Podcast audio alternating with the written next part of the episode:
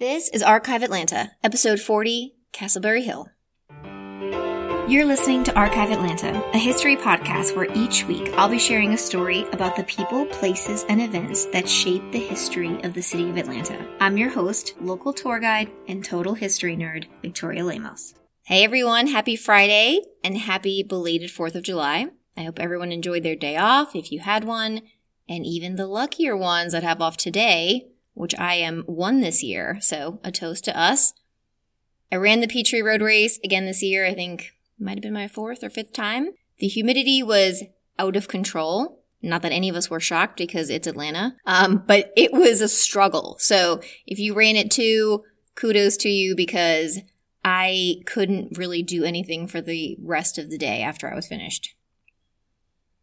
This week, we're talking about Castleberry Hill. For many people, this area has only recently hit their radar with the construction of the new stadium and even more so with the redevelopment of the old Norfolk Southern headquarters. What's ironic though is that this part of Atlanta is one of the oldest and earliest settlements, and its history is so unique and interesting. The story begins, as always, with the Native American trails that traverse the land. You've heard me mention the Sandtown Trail more so in the East Atlanta episode, but it was a native trail route um, that stretches east to west across the state of Georgia. Once the trail passed what is now Five Points in downtown Atlanta, it would head to a creek village at Utoy Creek. As white settlers continued to populate the area, the Sandtown Trail would become a stagecoach route and it would be renamed the Sandtown Road. Now, in connection with this Sandtown Road, um, we have a neighborhood called the West End. The West End is certainly getting its own episode, so I don't want to get into too much detail. But there was a tavern slash post office slash store in that area called Whitehall Tavern. And the road to get from what was then Atlanta to Whitehall was what we currently call Peter Street in Castleberry Hill. Now, the road was originally called Whitehall because logic, you know, it took you to Whitehall Tavern. Sometime though, around 1853, it was named to honor Richard Peters. Peters being an early Atlanta developer of streetcars and land. And fun fact, it was actually Richard Peters that designed the plans for the first suburb of Atlanta, but it just never got built. So instead, Joel Hurt and Inman Park hold that title. Before getting into the history of Castleberry Hill, let's orient ourselves and explain the boundaries of the neighborhood. The northern edge runs pretty much into the Mercedes-Benz Stadium. The western edge runs along Northside Drive, and the bottom of the neighborhood is officially delineated by the McDaniel Street. The eastern edge runs along the railroad tracks, and these tracks may seem unexciting to most, but they date back to 1846, which is when Atlanta was born. This line was one of the three main rail lines that brought the city into being. So today they're building hundreds of new apartments right along these tracks. And I kind of, when I see them, I hope that the future residents appreciate this connection to the city. And at least maybe that fact will make that train noise a little better. What many people, myself included, forget about early Atlanta is that it was a frontier town. We all have generalities and stereotypes that we associate with the South, but before Atlanta was named Atlanta, this was almost straight out of a Western. The earliest European settlers were usually men, and they were living a pioneer life. And I talked about this in the Vinings episode, but this means you build your own log cabin, you sustain your own food, there's really not many places to buy goods, and, you know, but very much frontier living. Before Atlanta existed, Decatur and Marietta were well established cities. And as word of a railroad came to this spot in the middle, more and more white settlers began to move in and set up businesses. Jonathan Norcross was from New England and operated the city's first manufacturing operation here in Atlanta. It was a sawmill opened about 1844, and his biggest customer was, of course, the Georgia Railroad. So the mill would churn out cross ties to lay the track, and then any kind of scraps would be given away to poor mill workers who would then use those to build small cabins and shanties. So this is where, if you've ever read Atlanta history and heard the name Slab Town, this is that shanty town name and where it came from. By 1850, the city is home to about 2,500 people, and there's 40 saloons for their drinking pleasure. The treasured pastimes of this era were cockfighting and gambling. But I don't want people to think that this was a dangerous place. The murder rate in early Atlanta was actually really, really low. In the years from 1851 to 1856, there was only one murder per year. And at that point, the population had grown to almost 8,000. So that's a you know, pretty low statistic.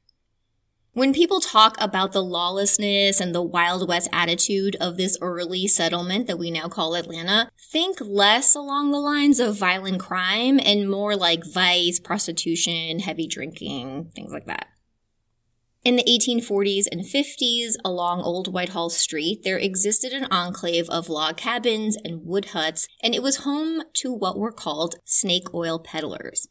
Snake oil at that time is a euphemism for deception, and it's based on an oil that used to be sold um, in basically like cure-all elixirs. During the 18th and 19th centuries, um, people would sell something and be like, oh, this is to cure all your ails. So a snake oil salesman is a catch-all phrase for kind of a con man. Put all of this together, and this area of our city was called Snake Nation by the early press.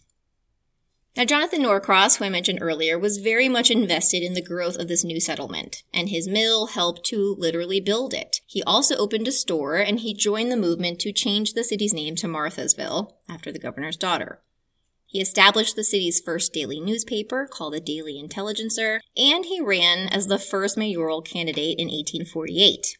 There were only 215 eligible voters, but he ended up losing to the opponent, Moses Formwalt, who represented the Free and Rowdy Party.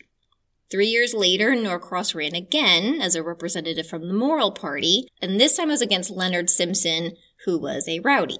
So here's a great time to explain these two parties. The Free and Rowdies were led by men that owned distilleries, bars, brothels, and they felt that they represented the true character of the city. Early spirit of railroad outpost, right? Kind of this not a real city, not a real town. It was just an outpost out in the middle of nowhere.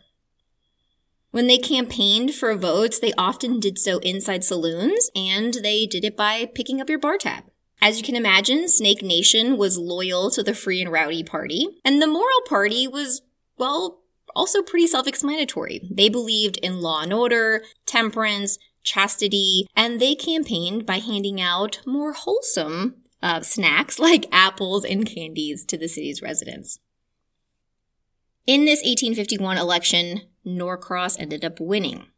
He was intent on cleaning up the city and restoring that, quote, law and order that they talked about to the area. So his first day in office, he holds police court and that process any kind of arrests um, and criminal charges. Long story short, a rowdy is brought in. He's been fined for street fighting. Uh, and Mayor Norcross, I, I, mean, I think kind of says he's guilty or whatever the, the verbiage is. But this guy refuses to go down without a fight. He pulls out a knife on the mayor. Norcross grabs a chair in retaliation. And there's just a little bit of drama in this courtroom.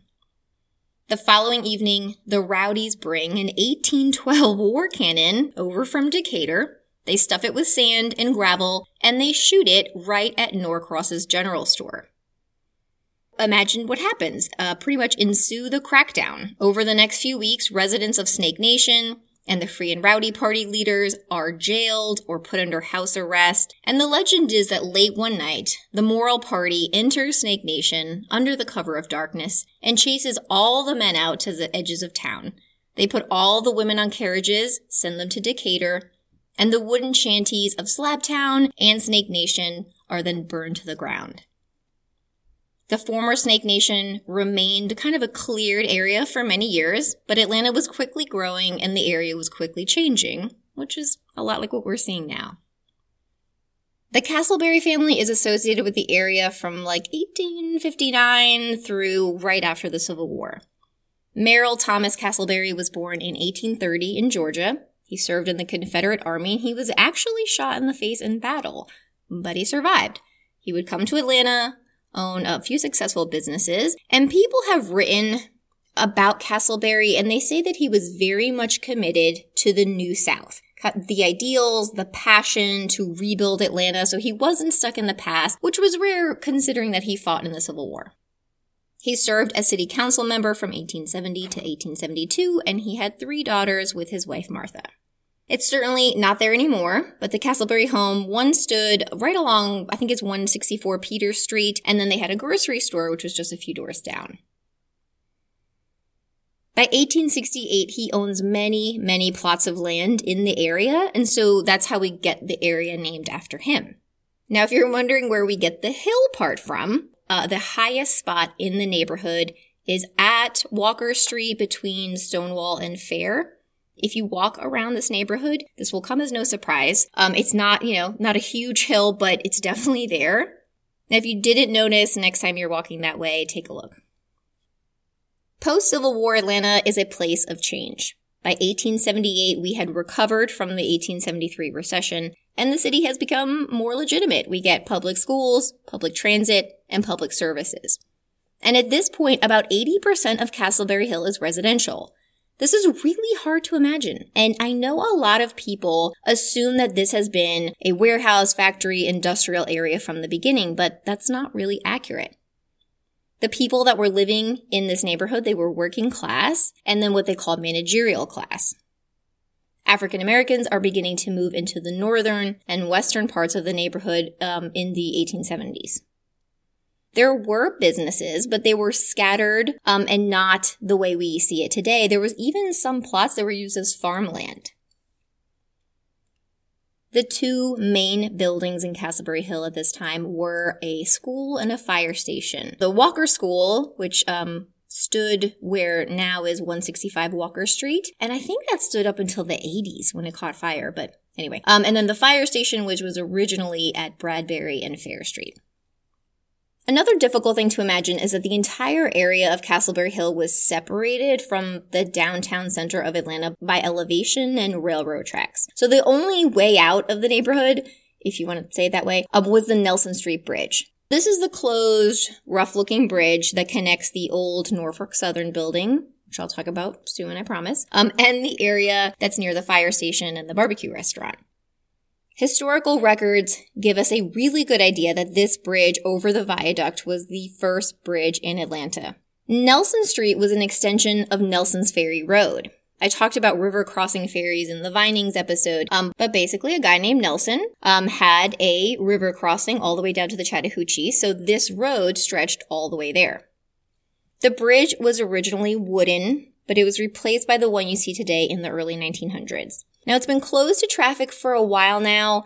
And I think if I get the story right, um, however many years ago, there was a bridge that collapsed in the Midwest. And so they tested bridges across the country and they had this rating system. So this bridge ends up scoring a 31 out of 100. It was promptly closed to any vehicle traffic. For a while, you were still able to walk on it, but it has been completely shut down for a few years now. The bridge goes into or through a large building, which we call the Norfolk Southern Building. If you live down here or have been in the area lately, you know that the building is currently under a huge renovation and will be opening as apartments. The lowest floors of the building were built in 1912 and then it expanded to eight stories in 1928. And these buildings house logistics, distribution, storage, and employees for Norfolk Southern until 2004. I'm pretty sure it's been vacant since then. It's finally getting some love. The bridge, however, is lacking in the love department, as it has been, at least last time I checked, partially demolished. And speaking of demolishing, as you stand on or near the Nelson Street Bridge, you can look over and imagine the grand terminal station that once stood right where the Russell B. Federal Building is. Right where the Richard B. Russell Federal Building is. Built in 1905, and I talk about this more in the Downtown Hotels episode, but it was the newest and most glorious passenger depot at the turn of the century. They nicknamed it the Gateway to the South. And as the automobile grew in popularity, the station would fall into decline and disrepair and gets demolished in 1971. Now, a very small piece of the station did linger, um, and that was the switching station. So it would be down along the railroad tracks, and this was just torn down within the last year or two, and I think it was in connection with this renovation. Castleberry Hill is comprised of two main streets. One I talked about earlier, Peters, and the other one is Walker. Early settlers petitioned to the city council for a street that would connect the Nelson Bridge with Peters Street, and the council delivered. They named it for Samuel Walker, who was a very early white settler of Atlanta whose land and home is what is now Piedmont Park. There are many unique buildings along Peters and Walker, so I'm going to take you on a very miniature virtual walking tour and mention a handful of my favorite buildings. But as always, I implore you to take a walk and see for yourself. It has been years since I've taken the Castleberry Hill walking tour, but they do offer it every year for Phoenix Flies, so keep an eye out for that next year if you'd like to do this. As you walk down Peters, away from the city center, you'll see the Lee Riders jeans store um, to your right, and it's very unique. It has interesting kind of glass windows, but this was built in 1925, owned by three generations, and then it was converted to a private home in the late 80s. Further up on your left, there is the Swift Meatpacking Building. This is a 1927 building, and now it's also lofts. I think some people might be weirded out by living in an old meatpacking facility, but that is not me. So if anybody wants to give me a loft, I'll take it. Castleberry Hill is also home to the Atlanta City Baptist Rescue Mission, which um, has a very unique building. I love it because the front of it says Jesus Saves, and that reminds me of my favorite Big Bethel. The building was originally constructed in the 1920s um, and it served as a lumber company office. So as you get to the spot where Walker and Peters converge, you'll make a very sharp, very sharp right turn, and the Walker Street stables are on your left. And I think that this is the classic Castleberry Hill photo opportunity um, because it looks exactly probably as it did in 1919. It looks like it's horse stables now, but it has been a residence for the last several decades. Now, this is where you start to climb the hill in Castleberry Hill. Um, but midway up, there is the Ty Stokes Cap and Gown Building. And that was a choir robe factory um, built in 1915. And now, just past us at 217 Walker Street is the last remaining house in the district. Now commercial, but it gives you a really small glimpse into imagining this area as more residential. And here's where I strongly suggest that you make the next right at Haynes Street and you make a quick left and you'll walk in between what feels like an alleyway. So you'll be in between the buildings. It's not paved, it's kind of dirt and gravel. This is the rail line spur. So think of it this way. The main railroad tracks would bring in the standard looking train with all the cars connected. Um, and then those cars would be separated and then brought down the spur directly to the back door of each warehouse or factory. So the first thing I want you to do is look down because at a lot of points under the dirt and the sand, you can see the actual rail poking through. But then I want you to look up because at the top of each building, there's a section that rises up past the roof into a square, and the shaft of each freight elevator would stencil the company's name. As the materials travel down the spur, the conductor or whoever's driving it would look up and be able to know where each stop was. For me, this is one of the most magical spots in the city because it connects the past with the present and then it remains almost as it looked a century ago and it's all the things I love together. At this point in our walk, you are back near the Nelson Street Bridge. Um, just down the block, there's two places that I've mentioned in previous episodes. One is in talking about Prohibition. I talked about the Elliott Street Pub. That building was originally built in 1899 um, as a blacksmith shop and a carriage house. But in 1916, it was raided by the feds, who found 100 gallons of whiskey and a still. I love that it's now a bar, but it was just put on the market, so we have to see what the future holds for this property. And the other building is Fire Station number one. So while the first iteration of Station one was in downtown Atlanta, it would move four different times before finding a home in Castleberry Hill in 1961. This is not only the busiest station in the city, but it's home to a historic bell. You can learn about the bell in the fire department episode, but it's just one more unique place to add to the neighborhood's fabric. Castleberry Hill is unique in the fact that it changed from residential to commercial in its early history, and then around the time of the Olympics, it becomes home um, to a lot of loft conversions and artists. So almost all of these 80, 90, 100 year old buildings were converted to lofts, and they continue to stay as such today. This episode is, you know, I don't have all the time in the world, so I'm here to tell you about the early history, but modern day Castleberry Hill is an amazing treasure trove of public art, places to eat, drink, socialize. It actually has the largest concentration of black owned businesses, and I think maybe even in the country, but it's somewhere that if you have not been, I want you to go. I have biked through there and walked through there every single time I try a new place and it never disappoints and it's one of my favorite neighborhoods. So there you have it, the story of Castleberry Hill. I hope you're enjoying the podcast. I want to give a special shout out to my three Patreon contributors, Aaron, Zach, and Michael. Talk about a surreal feeling the fact that somebody wants to give me their hard earned dollars because they like what I create. So it kind of knocks me off my feet every time, and I have finally come up with an idea for special content that I can give my patrons. I'm going to share that next week, so make sure you stay tuned. I hope everyone has a great holiday weekend here in the United States. I will be back next week with more exciting Atlanta stories.